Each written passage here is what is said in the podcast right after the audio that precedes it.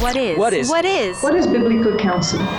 Biblical counseling will grow you from brokenness to wholeness. The light bulbs are going off in my head. This is like deep. I just haven't thought of it that way. It's mind blowing to me. I don't know if I've ever had anybody put it that plainly to me before. All this time I've been going to church, this never resonated with me. This is Transformed. And now, your host, Assistant Professor of Biblical Counseling at the Masters University and Certified Biblical Counselor, Dr. Greg Gifford. Welcome back to Transformed. My name is Dr. Greg Gifford. And as you have been noting, hopefully, we've been talking about what it means to be a man and not a woman. In these past six episodes, I have walked through biblical characteristics of manhood. You see, sometimes we live in a culture that hasn't paused to sit down and articulate what are the character traits of a man, what makes a man a man according to God's word. So, hearken back Ooh, hearken. Don't ask me how to spell hearken, by the way. So, hearken back to our first episode as I was talking about the three categories. Overall, what defines us as men is that God has created us as men and our bodies inform manhood. Our biology, and that's more than reproductive organs, it's even more than height and the shape of your shoulders. It's even things like DNA and chromosomes. Uh, being a male is distinctive in many ways in our biology. Number two, which is where we've spent these past six episodes, number two is working through the character traits of men and things that men must possess, and without them, they're unmanly according to God's word. I hope in some way you would remember these. I'll do my best to teach these in other facets on Transformed, but write them down, spell them out. Courageous, number one. Pure, number two. Respectful to women, number three. Proactive, gentle, and hardworking. These are the things of what God calls men to be. So, the last aspect of all of this is to talk through cultural expectations and how those inform masculinity. You see, I, I want to do my best to practically address the concerns within a North American culture. And I recognize there may be international listeners, but I think the majority of us are from North America. And if we're not from here, we're currently living in North America at this point. How do we interact with cultural expectations of manhood? And, and actually, sometimes those cultural expectations seem to change. You see, in North American culture, there are expectations that correspond to what it means to be a man. Let's let's try to tease out a couple of those and think through cultural expectations. On one side, we have cultural expectations that men are going to be these strong, muscular, Dwayne the Rock Johnson neck tattoos, and we're men that don't really cry just a whole lot we're warriors and we love to shoot guns. On one side of things, there's actually cultural expectations that men can be machoized, macho men in that way. I I want to give place to that. There may be a rightful place for the athlete who works out a lot, or there may be a rightful place to the guy that likes to go shoot guns. Uh, but fundamentally, do we have to do those things to be a man? I'll answer that question here in a second. The the cultural expectations are what does North American culture expect a man to be? Now that might even be regional to a certain degree. There are certain expectations in the deep south that may not be the same if you're living in New England. Or if you're from the Midwest, cultural expectations in the Midwest are going to be different from the Pacific Northwest. And what you'll find is things like dress, things like talk, things like hair and tattoos, and even jewelry. All of those are culturally informed expectations of what it means to be a man. Let me give you an example for dress. So, I'm currently recording in Southern California where I live. And in Southern California, the expectations of dress out here are actually very different from other parts of the states. They're often more casual it's very common to wear a flat sole shoe, some pants, and then a button up shirt. But if I were to wear that in the Midwest or in the South going to work, I might actually be a little bit underdressed. Growing up in the South, it was very common to wear a button up shirt with some dress slacks and dress shoes. But now let's take both of those and imagine you and I were to travel to Qatar or United Arab Emirates. If we were to go live in Egypt as a man, it may be culturally normal for us to wear a dress. It's so hot that the breathability of that type of dress or that type of robe that would actually facilitate in us just functioning in that environment. But if I were to reverse that and say, okay, I'm not in Egypt anymore, I'm now coming back to Southern California and I now have this white robe, it might miscommunicate things about who I am because culturally in Southern California, it is not normal for a man to wear a dress. Now, I'm sure there are pockets of Southern California where it might be more normal than others, but it is not normal. And in Southern California, the way that a man dresses is different than the way that a man would dress in Egypt. Yet, if I were to get on a plane immediately and fly to Egypt, I should feel very comfortable putting on some type of robe that would facilitate an air so that I could not get overheated. I wouldn't want to wear jeans while in Egypt. So, what do you think about that? How do you think about that? Well, how you think about that is to say there are cultural expressions of masculinity that are good, and there are cultural expressions of masculinity that are bad. But nevertheless, there are cultural expressions. When I lived in Asia, it was very unique because in Korea, the Korean men did not epitomize this muscular, bearded, tattooed up man. In fact, the Korean man was often very clean shaven, often very short. He was very lean, not trying to get super muscular. And it was a different expression of what a man was meant to be. So in Korea, what was expected of a man was not this bearded, tattooed, truck driving guy. It was often this lean, clean shaven guy. That's what it meant to be a man. So if I were to teleport to Korea today, I could go and live by the cultural expressions of Korea so long as those cultural expressions are not harmful. Now, in, in all reality, within North America, we have legitimate expectations for what it means to be a man. So it's, it's easy if I kind of talk you through some of these when we're talking about young men. What is it that you would tell a young boy not to do? Because in our culture, that typically corresponds to what a lady would do. Well, let's go shopping, for instance. There are certain regions, if you're going to your local store to look for clothes, there are certain departments that are explicitly designed for women. They're explicitly designed for young girls. Now, in all reality, is there something wrong with a young boy wearing a pink shirt with a bow in his hair? Well, biblically, I think you're going to have a hard case for saying why that is wrong. But culturally, in North America, young men don't wear pink shirts with bows in their hair. That's typically corresponding to what a young girl would wear. So, as you're continuing to shop, you recognize there's a young lady department or a female and an adult woman department. So, we're going to go shop over in the boys and the men's section. Or you go back to the toys and you even see that there are typically aisles of toys the dolls, the teddy bears, basically all the cute and kind stuff is for the ladies. And then as soon as you go to the boy aisles, it's wrestling figures, action figures, cars, guns.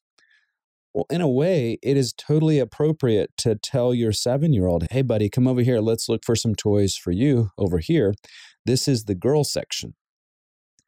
Now, what makes it a girl section? Well, technically, what makes it a girl section is that in our culture, those things correspond to what a girl would typically play with. So, is it inherently sinful for a young boy to play with a purple teddy bear? No, it's not inherently sinful, but it may be misconstrued in our culture where typically girls play with a purple teddy bear in our culture. So, what am I driving at here? Our culture and every culture, but in particular, North American culture has expectations of masculinity. And those expectations are not always bad. They can be bad, but they're not always bad. Dress, mannerisms, a certain level of athleticism, those are not always bad expectations of masculinity, but they can become bad. So consider this, and then we'll take a break. If we reject cultural notions of masculinity, what can actually take place is we can misrepresent masculinity in the way that God has intended it. Meaning, while I'm living in North America, it is appropriate for me to take on the cultural norms of men in North America. But if I were to go to Egypt tomorrow, it would also be appropriate for me to live by the cultural norms of Egypt. So when we come back, I want to help you identify as the listener what cultural norms are acceptable and what cultural norms do we need to reject. So let's take a break and we'll be right back. All right. Well, as we take this break, just a moment away from Dr. Gifford, you get to hear from me now, and I've got a lot of good stuff to share with you that you want to hear about. All right. As Dr. Gifford wraps up his series on biblical masculinity this week and talking about cultural expectations, I want to bring your attention to some resources that we have available at transformed.org. And if you've not been to transformed.org to see all of the resources in our store, you're missing out. There's a treasure trove of resources available for you. One of them is Lou Priolo's masterpiece. Yep, it's a masterpiece. It's called Self Image How to Overcome Inferiority Judgments. Let me tell you, profound is not even the word. This just this quick snippet from Priolo. He says true humility doesn't mean thinking less of yourself. It means thinking of yourself less. That's a perspective that could change your entire walk with the Lord. It, it could change how you deal with your self image in the face of how culture has an expectation of how we're supposed to view ourselves. Pick the book up if you have any struggles at all or know anyone who has a struggle with self image. It's available at transformed.org. And while you're there, would you consider supporting us, becoming an ongoing monthly gospel partner? You can find out all of the information while you're there at transformed.org. But just know that your generous donations help continue producing this podcast, the Transform TV series, and all of our other resources. You help enable Dr. Gifford to reach more people and tackle their questions about faith, emotions, spiritual growth. If you become a gospel partner, you're not just reaching into your pocket and throwing money at us. No, you're joining us. You're becoming a partner in our mission so together we can help transform the lives of people all over the world. And another way that we can also partner together is if you've ever thought about possibly establishing a biblical counseling ministry in your church, maybe you thought about starting the process and the journey to becoming a biblical counselor yourself. We need biblical counselors probably now more than ever. And if you thought about starting that journey, I want to recommend to you a resource we also have available at transformed.org. It's Mark Shaw's The Heart of Addiction. It's a good starting spot for anybody that's interested in becoming a biblical counselor. And in the book, Mark writes, The roots of all addictions is sin. But the triumph over addiction is found in the transformation of the heart by God's grace. This particular resource not only provides a clear understanding of addiction from a biblical standpoint, but it also guides you on how to assist others in their road to recovery. So pick it up. It's The Heart of Addiction by Mark Shaw, and it's available at transformed.org. Now, lastly, if you have any questions or issues that you've been struggling with, we want to hear from you. That's right. You can reach Dr. Gifford by emailing him at greg at transformed.org, and you might very well hear him answer and tackle your email on a future episode of Transformed. And I've got it on a good authority that he's actually going to be doing that very soon, like next week, possibly. So you better get those questions to him soon. Greg at transformed.org. All right. Well, thank you for listening to me. Now, the man you really want to hear from, Dr. Greg Gifford, let's continue listening to him shine a light on biblical masculinity and cultural expectations.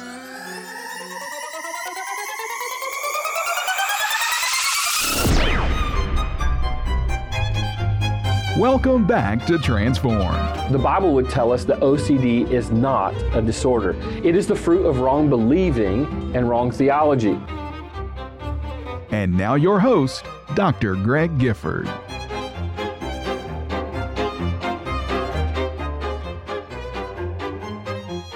Okay, welcome back. Thanks for joining us again. We've been talking about cultural expressions of masculinity. And I've done my best to solidify this third category. And the third category is that in our culture, there are expressions of masculinity, and this would also be true for femininity.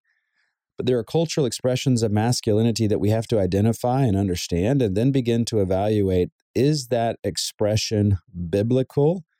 And is that expression something that I should seek to fulfill?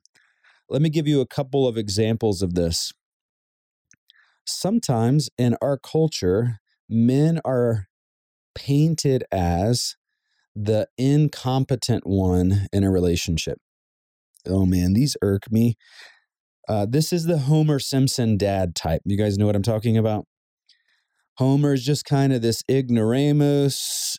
He is just totally susceptible to the family. His son is functionally smarter than him. However old Bart is, I have no idea. He's been the same age for 30 years. And the Homer Simpson dad. There are other cartoons and movies where they paint the dad as just kind of being this ignoramus. Like, dad doesn't know. He's the goofball. Mom's the one that functionally runs the show. There are other times where men are expected to be stone cold. Why are you crying? Why are you crying? You're acting like a girl. Uh, well, that is an expectation of manhood that sometimes our culture can bring with it. Hey, like, suck it up. You need to be a man right now. Stop crying. Um, okay, I'm not necessarily saying that's true, but that can be a cultural expectation.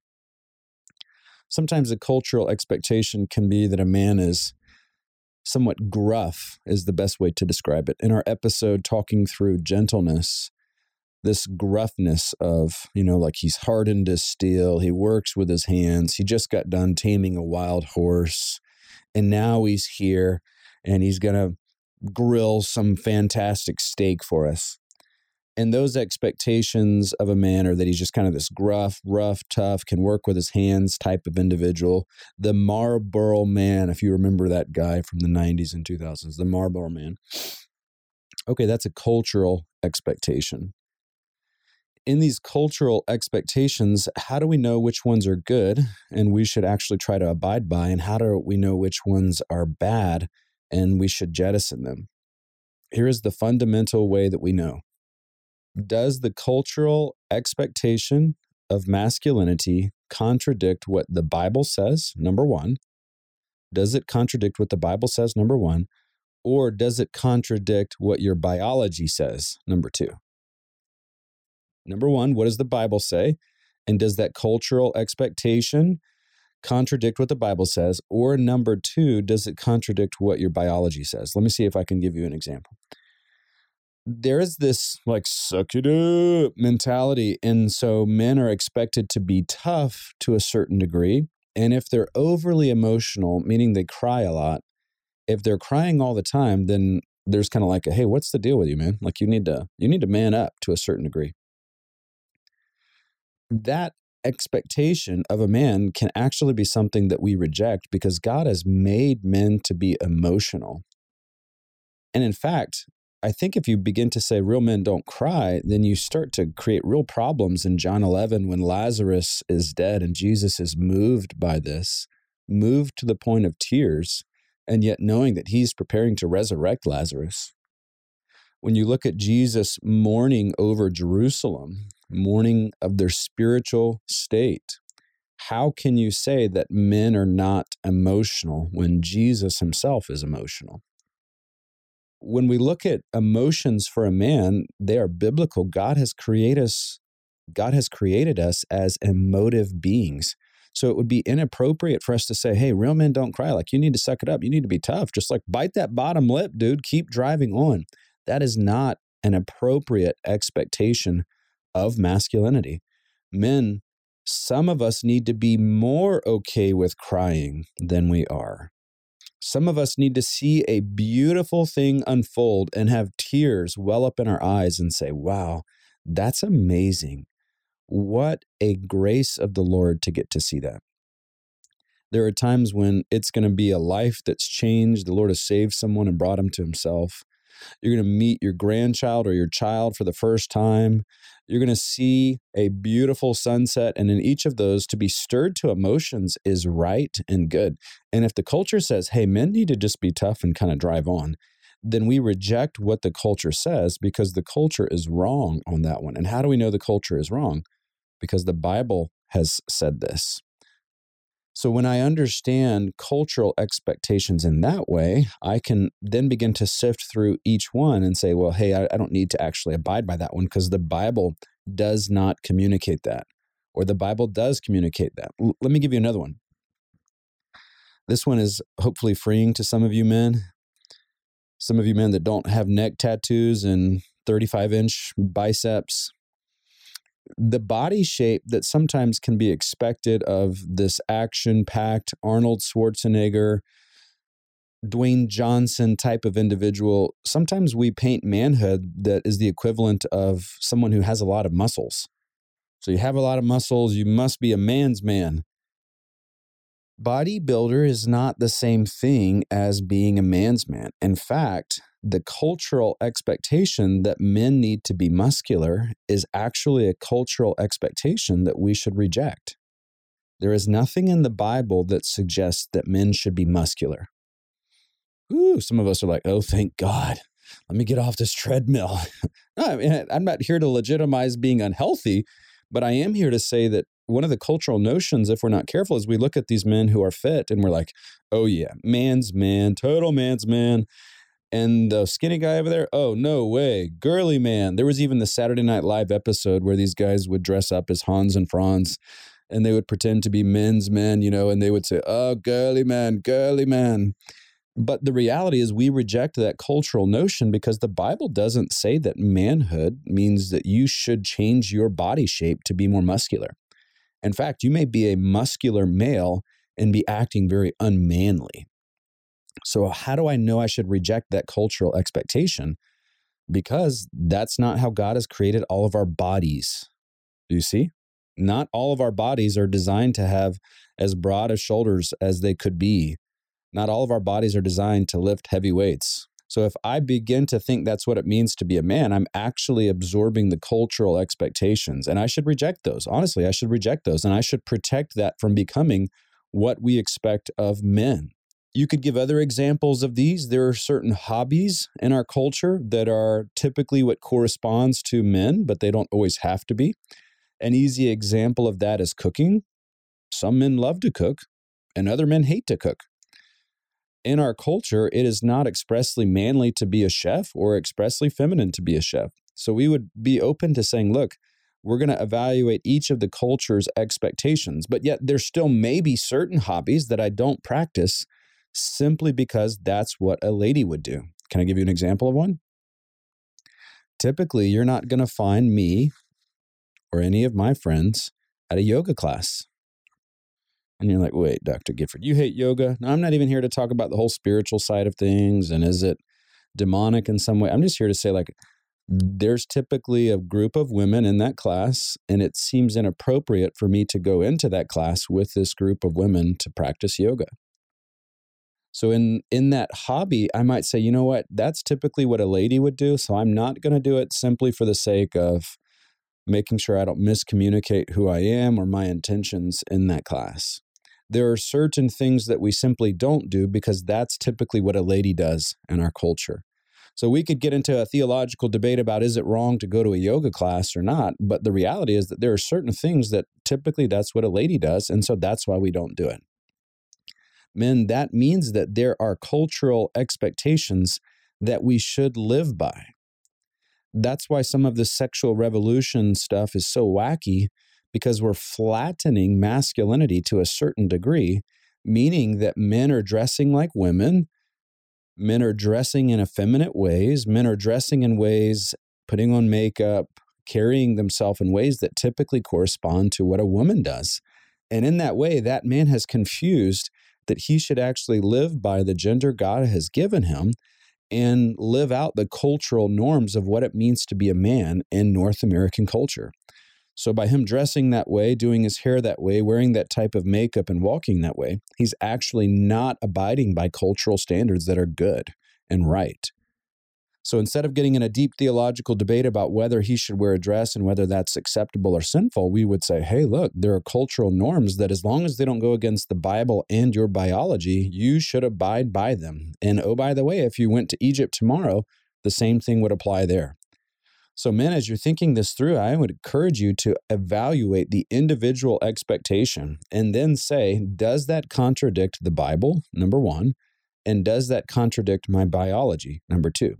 And if it does, then I am not going to abide by that. I will actually reject it. I will help protect so that that's not the expectation of manhood. I'm not going to teach my brothers, my sons, my peer group. I'm not going to inculcate that in anyone because I know that that should actually be rejected. However, if it does not contradict, then I am going to do my best to live by that cultural expression so as to communicate clarity about masculinity. It would be faulty, equally faulty, for me to say, you know what, I reject every notion of this culture and I'm going to do what I want to do. That's equally wrong and it's confusing. So live by the cultural expressions if they do not contradict the Bible and your biology. Let me pray for us that God would give us wisdom on how to do this and honor Him in the process. Lord, I do come to you and I pray for myself and the men that are listening that you would give us wisdom. Some of us gravitate to being super macho, and we have to be able to reject some of those expectations and cultivate sensitivity in ways that we haven't done. There are others here that should consider whether or not their actions are more feminine and they should actually change and reject certain things that they're doing just for the sake of communicating things clearly about who they are and honoring you well. Lord, we are uh, we are in great need of your wisdom, and in a culture that wants to flatten masculinity, help us as men to have clarity, so that you are honored in this, that women are blessed in this, and that we do a lot of good. And we ask for your help in Jesus' name. Amen.